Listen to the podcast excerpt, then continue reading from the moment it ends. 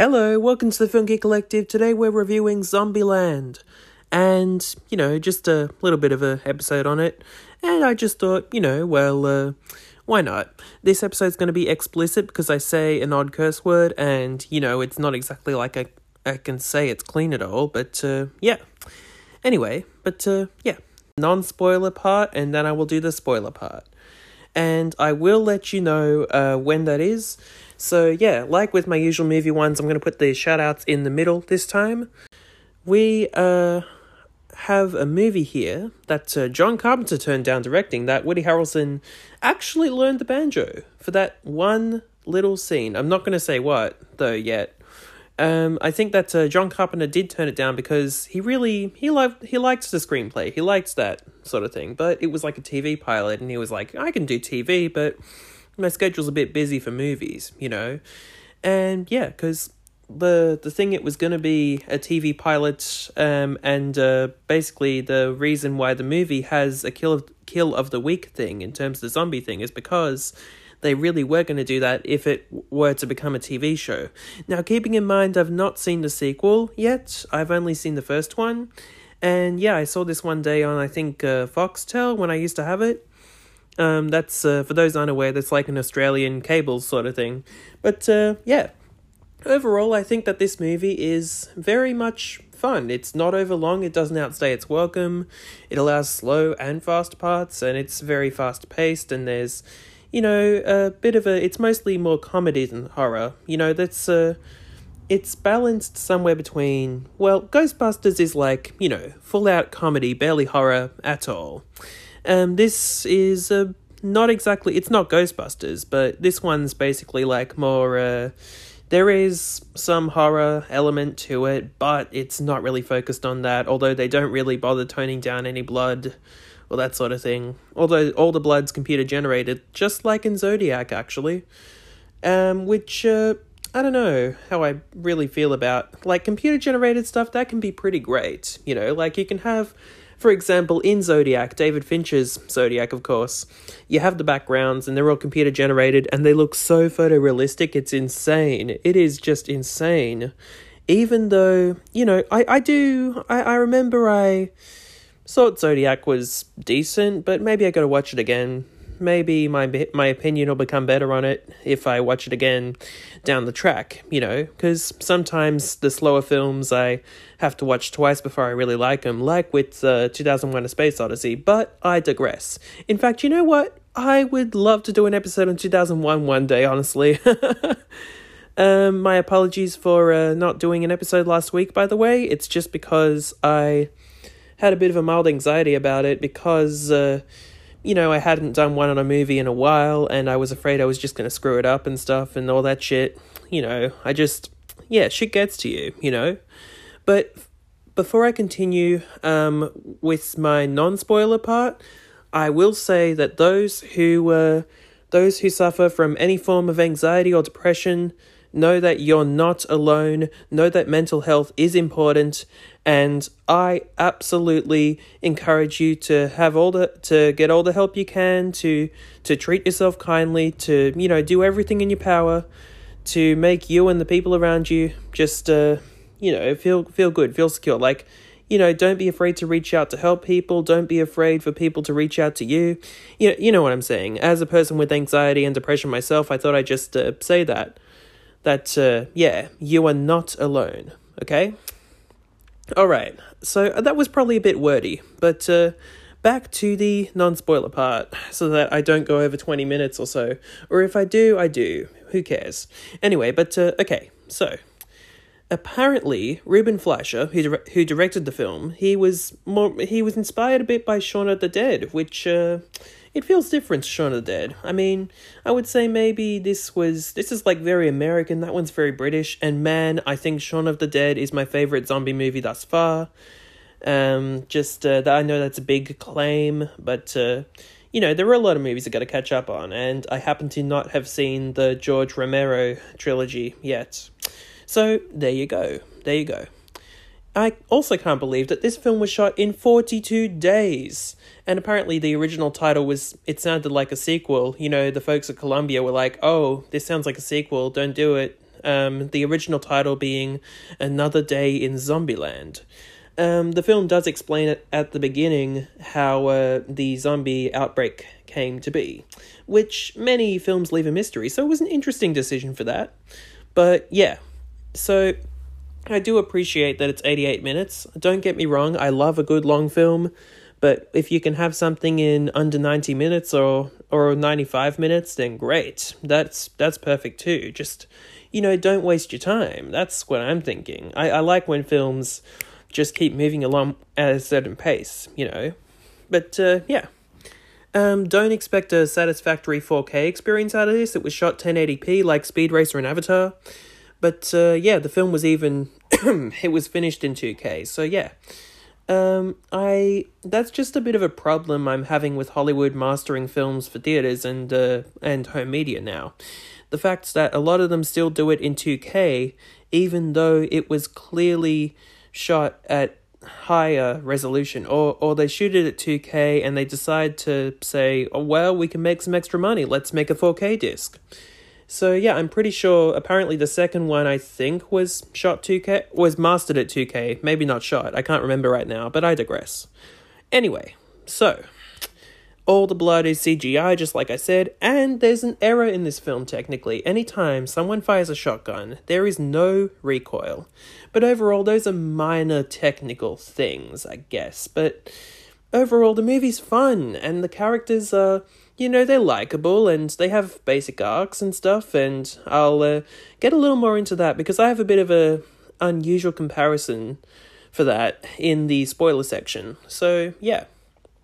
I think that uh, I think that I'm going to go into spoilers now, but first of all, after 7 long rambling minutes, and I'm sorry about that that I rambled on so much to the shoutouts. Thank you for waiting this long. If you're still listening, you get $50. Nah, kidding, I don't have any money on me. Please, no one rob me.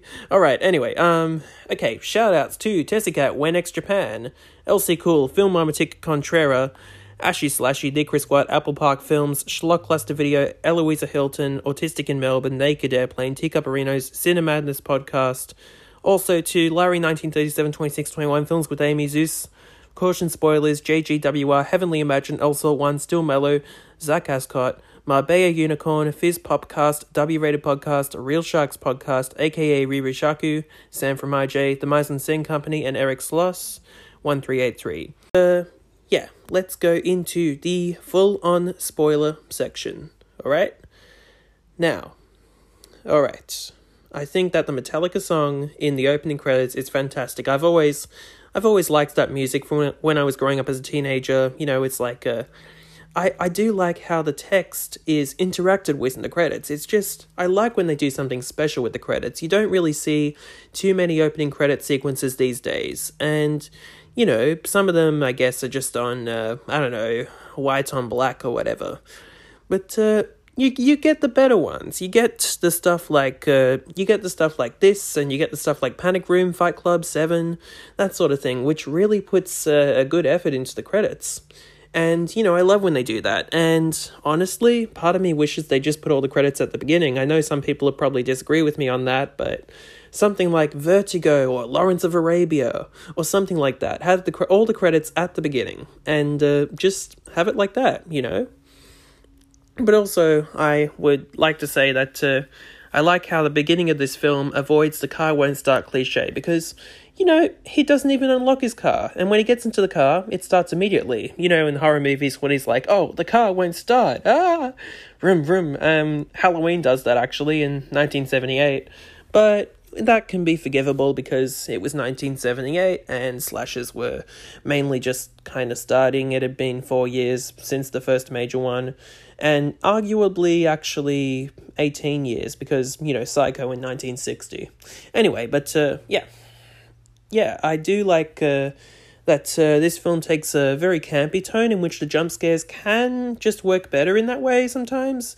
You have something like The, Con- the Conjuring, which is like, you know, well, we'll treat it seriously, we'll make it unexpected almost, and uh, we'll play with your expectation of jump scares. But this film doesn't play it very seriously. You know, it's just the comedic tone allows things to just be, you know, you're not expecting jump scares to actually scare you in this one. It's like yeah, as I said before, it's not Ghostbusters, but it's not an American Werewolf in London either. It's uh, something. Yeah, you know what I was saying. You know, but uh, yeah, it's. uh, works in a horror comedy that doesn't really intend to be scary.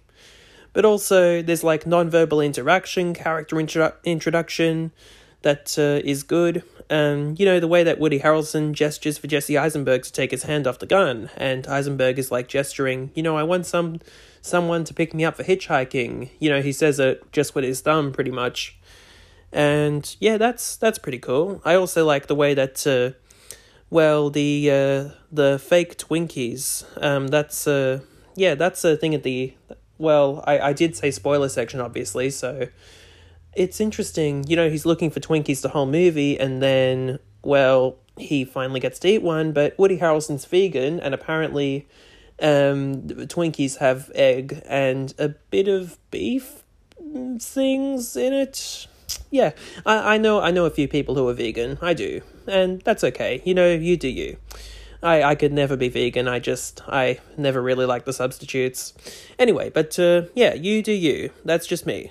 All right. I respect everyone's decision in what they eat. Anyway, but uh, yeah. I was going to say he used fake Twinkies when they when he ate one at the end, which uh, you know, they've done that also on uh, funny enough another movie that featured Emma Stone, The Help from 2011 um, I believe Bryce Dallas Howard was eating fake meat um, in a scene where she was supposed to eat meat, so it looked kind of real. Um, Zodiac was actually another example of that because Mark Ruffalo, well, that was a weird example because Mark Ruffalo is a vegetarian and still he technically put some meat in his mouth before spitting it out. Which, if you're a vegetarian or a vegan, why would you put meat in your mouth in the first place? You know, I know, like, he directed, like, Fincher probably directed him to, but you know, couldn't you have found like a substitute that looked similar? I just don't know, you know? I mean, if you can CGI in the backgrounds and the blood in Zodiac, then why not have Mark Ruffalo have, you know, fake meat in the sandwich? Just make it, I don't know, a vegetable sandwich if you don't have any meat substitutes and then add in the meat later. Yeah, so I think Zombieland had a good workaround with that. Um, overall, I do think that uh, it's uh, interesting the tricks they use in the movies like that to accommodate different people with different things. So anyway, moving on from that, I uh, you know I I do like uh, there's the common thing in films, of course, where uh, well well not as common, but you know like you see something and then you make something up based on that, like. For example, when uh, Jesse Eisenberg is lying about when he had sex or something like that, and he looks at a FedEx truck, and FedEx has just spilled across the road the packages. And uh, he's like, three weeks ago in the back of a FedEx truck, that's when I did it. You know, something to that effect. And yeah, it's just, uh, that that's a I normally I'm normally like well I don't know cutting quickly has never really been my style in terms of movies but it can work sometimes and uh, you know just a brief insert shot like that. That that de- that definitely works. That's always been used. That's one of the cases where it really works apart from say psycho or or bonnie and clyde and that sort of thing yeah. But also yeah. Oh great. Seven more rambling minutes. Oh man i apologize if you're still listening to this. I must sound like a madman. But that's okay. If you want to yeah if you want to listen you can listen. It's all good obviously. Like i I don't get much of an audience, but those who do want to come along, that that helps. That definitely helps. So thank you if you're still listening. In all seriousness, thank you if you're still listening. Anyway, uh, moving on. Moving on. Yeah. I, I do think that uh, there was a little tribute to Deliverance in there when he when Woody plays uh, dueling banjos. That was pretty cool. but uh, yeah, I, I always thought it's like there's of course there's the scene in that where uh, Wichita and her uh, little sister are pretending that the little sister has to be killed off because she's turning into a zombie, and you know it turns out they're acting, and I always kind of found that fascinating in a way because actors playing people who have to act, and you know it's like the layers can go even deeper. Maybe I don't know an actor who has to act uh, as an actor who has to act, who has to act then, who has to act then. It can go infinitely. It's just that meta sense of things, even in films that don't really have it. Oddly enough, uh, I think that uh, Rhett Reese and Paul Wernick, the two people who wrote this film, um, went on to uh, write the fourth wall breaking Deadpool, of course. Oh man, I love Deadpool. I just, yeah, he's he has a very twisted sense of humor, and he's, um, you know, at least most of you will know Deadpool. You know, he's just he's just a smartass. I like that. but anyway, yeah, like uh, Zombieland was a smaller film, and that shows you can work up from writing for Zombieland, which is great, by the way. Like something around 30 million for this film and then you can go to deadpool which is maybe 50 60 million mid-budget sort of thing take a bit more of a risk at a studio technically zombieland was a studio film too but yeah i do think that uh, studios should take more chances on things like this maybe the slightly lower budget stuff maybe the I know that uh, Fincher had 60 million for Gone Girl, um, or something like that. I'm estimating there. I don't know the exact budgets of these. But uh, yeah, I know we have to adjust for inflation and everything, and yeah, don't ask me how inflation works. I've, I'm, I'm, I'm nine, I'm like nineteen and a bit, so I don't know how the hell money works yet. Anyway, I'm learning. Anyway, anyway, um, yeah. So, I do think that uh, I do think that uh, it's interesting the way that uh, people normally say, well, jump cuts why would you use jump cuts? And I'm thinking, well, uh, the like I'm pretty sure I've heard about the French New Wave using jump cuts to skip parts of a conversation because there's like one scene where they're driving along and they're like, uh, you know, it cuts between a different subject. It cuts um there and cuts there, you know, and they're switching positions in the car and stuff, and you know, it just it's a time saver really. And jump cuts are nothing to be afraid of, I think, because they can they can work magic. You know, there's a there's one in Anchorman in which uh, one guy goes behind the door and then opens the door and uh, suddenly appears quite different. But uh, yeah, that that's a great example of a jump cut. In fact, I was watching I was watching a video that uh, was talking about uh, different types of cuts. A fantastic video from I think it was uh, Raw. I think it was Rocket Jump or Film Riot. I can't remember but they were showing one from The Sting in which another man's hands came in to uh, sort out the cards and, uh, yeah, and do the card trick and stuff. But, you know, I, I loved that effect, that invisible effect, but one little thing bothered me after someone pointed it out, and that was, well, one of the cards is positioned slightly differently over at the right there. And I'm thinking, oh man, come on. But I digress. I just thought I'd go on that little tangent because I thought it was interesting and you know, like yeah, it's it was it was still a great effort though. They got the lighting right, which like kudos to them. That would be impossible to impossible to do. But anyway, look, I'm rambling a lot more than I would in a usual movie review because you know, I feel like I I feel like elaborating on various things. Anyway, so yeah. I do think that uh, I, I do think that it was a, a cool thing when they go to Hollywood. Of course, that is my favorite sequence because, especially there, that's the film's penchant for, you know, having the funny things and then having some sad things that are, you know, balanced by the comedy so it doesn't become a full drama. Like when uh, we find out that Woody Harrelson's uh, characters, of course, uh, his son is his son, not a dog. And that is that is a sad moment, definitely.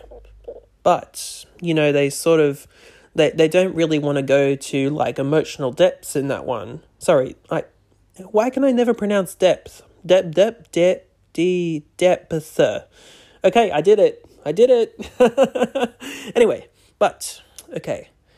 Yeah, like uh, something like even when um, Eisenberg accidentally shoots Bill Murray, you know, like uh, it's you know it's offset by that bit of humor like abigail breslin asking him you know you have any regrets and he's like oh garfield maybe and just just uh, that was actually an improvisation on his part which uh, i thought was pretty funny and uh, you know what whenever i've met a celebrity i've been just as excited about meeting celebrities as uh, as harrelson is in this movie you know like uh, of course he's going yeah, it's Bill fucking Murray. Oh man, that's that's me inside whenever I meet a celebrity, honestly. but